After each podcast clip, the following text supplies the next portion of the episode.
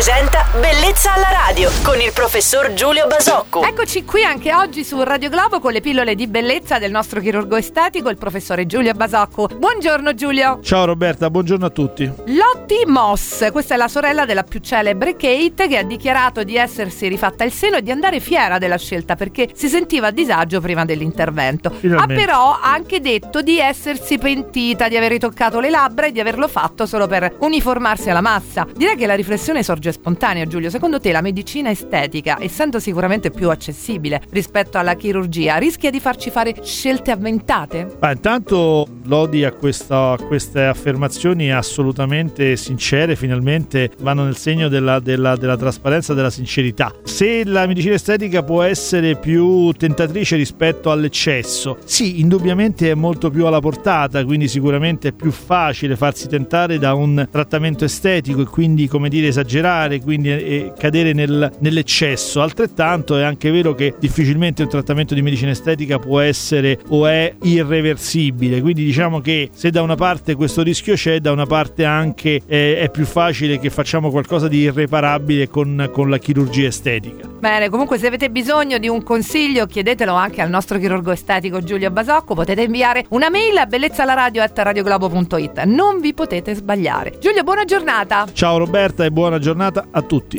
Bellezza alla radio.